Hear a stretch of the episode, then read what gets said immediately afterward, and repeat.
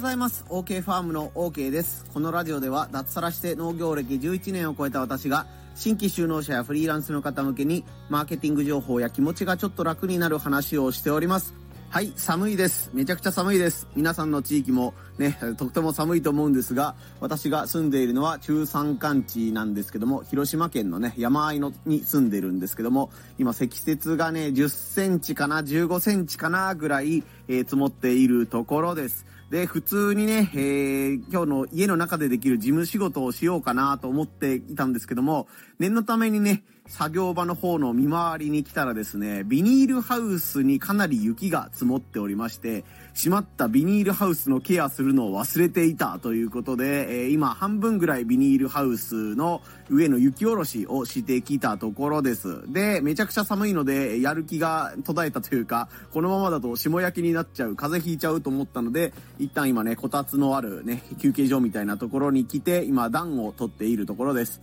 で、えー、ね、あの、寒い、嫌だ、嫌だと思ったんですけども、このネガティブな気持ちを、そうだ、もう音声配信にぶつけてしまえと思ったので、当初の放送内容を変更してですね、え、寒い地域に住むデメリット3つみたいな感じで、特にお金に関してね、寒いところに住んだらお金がかかるよ、こういうところ覚悟しておいた方がいいよというものについて紹介していこうと思います。今日の3つのポイントです。ポイント1、暖房代。ポイント2、車。ポイント3、自宅や仕事場のケア。この3つでお話をしていこうと思います。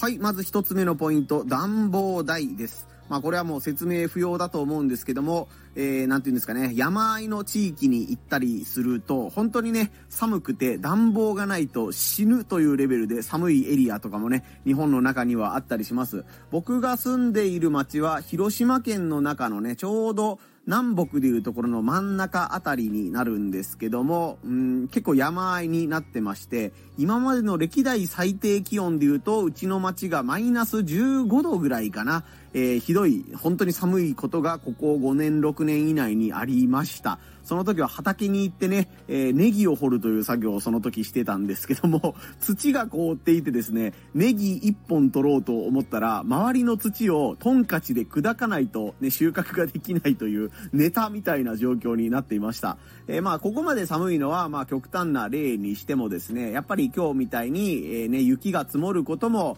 えー、年間通してやっぱりね、5回、10回ぐらいあるのかな。あまあ今年も雪が積もったねぐらいで、雪が積もっても全然珍しくない地域です。そうなると、やっぱり本当に夜の間も暖房をかけっぱなしじゃないと寝れないとか、まあ朝起きてエアコンだとどう考えても火力が足りないので、え灯油ストーブを使ったりとか、まあ昔ながらのものがあるとか、こだわりがある人は薪ストーブみたいなもので家を温めたりしています。まあ最近はあの、電気、電気暖房、何でしたっけ？床暖房っていうのか、ね、あの、電気で家を温めるという仕組みもあったりするので、まあそういったものをね、上手に使っている方もいるかなと思うんですけども、どちらにしろ家を温めるというものに関して余計なお金がね、えー、やっぱり暖かい地域の人よりもかかります。なので、まあスキーがすごい好きとかね、ね、ウィンタースポーツが好きみたいな方からしたら、もうね、寒いところ天国というふうに思うかもしれませんけど、やっぱりこの寒いからこそね、暖房代がかかる余余計なお金がかかるというのはやっぱり寒い地域に住むデメリットじゃないのかなというふうに思います。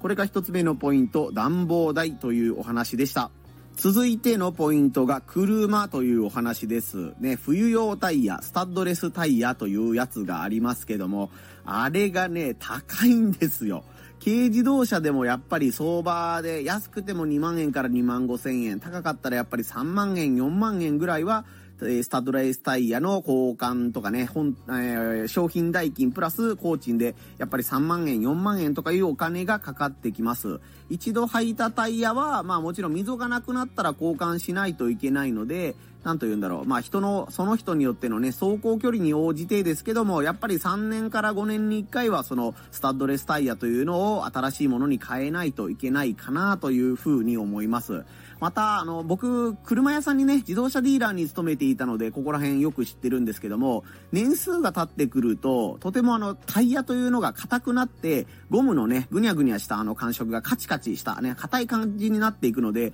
そうなると、スタッドレスタイヤの性能というのは落ちてくるので、やっぱりね、あの、全然私、距離を走らないから大丈夫だよという人でも、本当にその滑り止めという効果を期待するのであれば、やっぱり3、3年は言い過ぎかな。でも5年に1回ぐらいはタイヤを絶対ね、変え、変える必要があるんじゃないかなと思います。そしたらね、やっぱり車に対してね、あのー、田舎とか山屋に住んでる人って言ったらもう電車とかバスとかがね、ない地域がほとんどと思うので、ただでさえね、車のガソリン代がかかったりとか、車のね、点検にお金がかかるという状況なのに、それに加えて、スタッドレスタイヤのね、お金もかかってくるということで、これは結構なね、お財布にとってね、ダメージになってきますよね。まあ余談にもなるんですけど、暖かい地域に住んでいる、割と海沿いに住んでいる地域の人が、山あいのね、えー、勤め先に勤める場合のスタッドレスタイヤの負担っていうのも地味にかわいそうだなと僕思ったりするんですよね。自宅は全然雪が降らない地域、まあ雪が降っても積もらない地域なのに、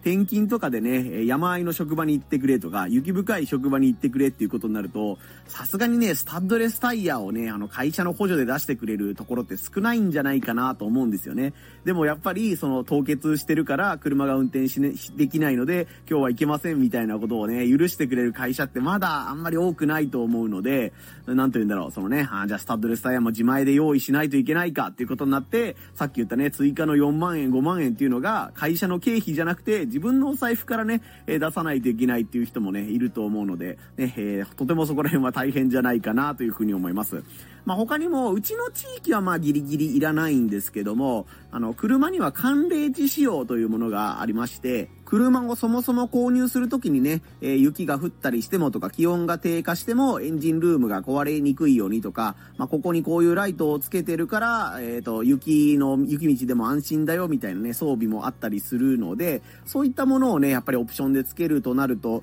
ちょっと金額忘れちゃったんですけども、10万円か15万円かぐらいね、えー、プラスで寒冷地仕様の金がかかっちゃったりするので、そういうところにもね、車代というのが余分にかかってきます。嬉しくないですね。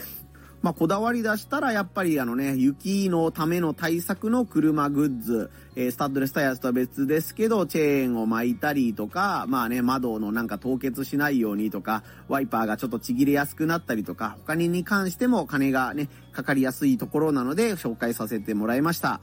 三つ目のポイントが自宅や仕事場のケアというお話です。僕もね、あの、おじいちゃん家はこの町にもともとあって、ね、あの、農業を始めてからこちらの町に移住してきたという形になるので、まあ、昔からじいちゃん家に来てるので、この雪の大変さとか寒さというのは分かっていたつもりだったんですけども、やっぱり自宅をね、寒い地域に、うん、拠点を持つというのは初めてだったので、めちゃくちゃ寒い時に自宅の水道管が完全に凍っちゃって、自宅の水が一滴も出ないみたいな感じで大変な思いをしたことがあります。その時ね、本当にトイレの水も出ないんでどうしようって話になったんですけど、なんかあの、ポリタンクみたいなものを持ってね、近所の川に水を汲みに行って、えー、それをあの、トイレにこう、ジャバーっと流してね、あの、トイレをきれいにするみたいなことをやったりしてて、本当に寒いの嫌だなっていうふうにその時ね、あの、もともと寒いの嫌いだったんですけども、再確認しました。他にもやっぱりあの、断熱をしないとね、さっきの暖房効率が下がるということで、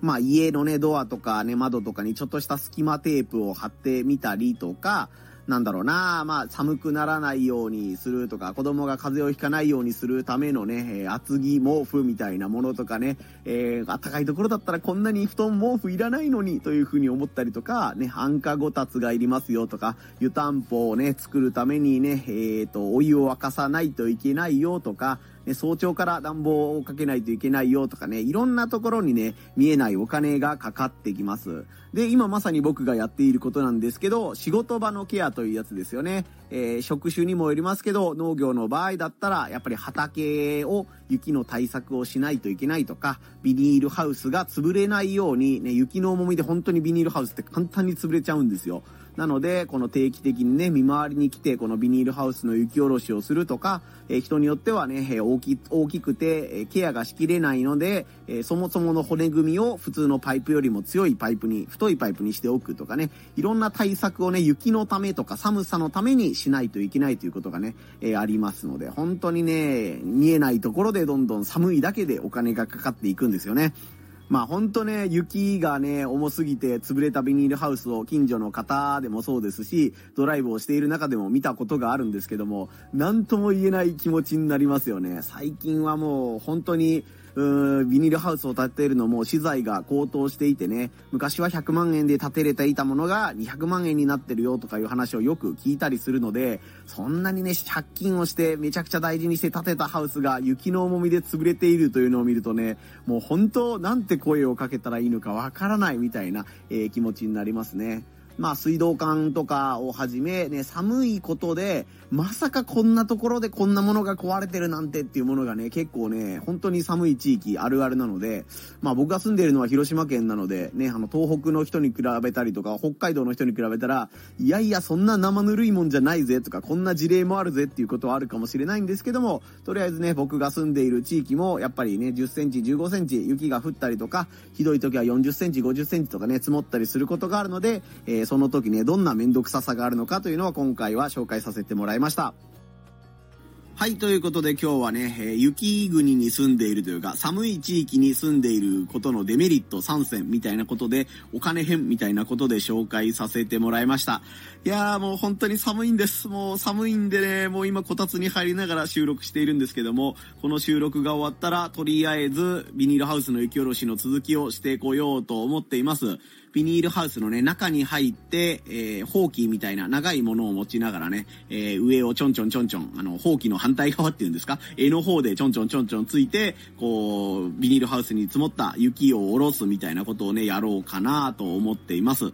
まあ、あとはそれこそ道路ですよね。普段は全然凍らないところも、この雪でね、えー、かなり滑りやすくなったりとか、今は雪なんでいいんですけども、この雪が一旦溶けて、今日の夜に凍結してしまうと、明日は雪だったところがね、氷の道路になってしまうんですよね。アイスバーンと言うんですけども、そうなったら波のスタッドレスでもね、その滑る力に逆らえなくなっちゃうっていうことになっちゃうので、えー、交通事故がね、増えたりするので、自分自身は万全の装備をしていても、1台前の車がね、えー、事故っているとか、トラックがね、あの横滑りしているだけでもう道路が封鎖されて、そこの道路が使えないよという風なことにもなったりするので、とてもめんどくさいなというのと、ね、あの皆さん事故のないように行きましょうみたいなね、思いでね、えー、おります。まあ、急ハンドル、急ブレーキと、あと急アクセルですかね。この急のつく操作をすると、えー、すぐにね、あの雪道ではトラブルに巻き込まれてしまうという、まあ、普段から、普段もそう言われることなんですけども、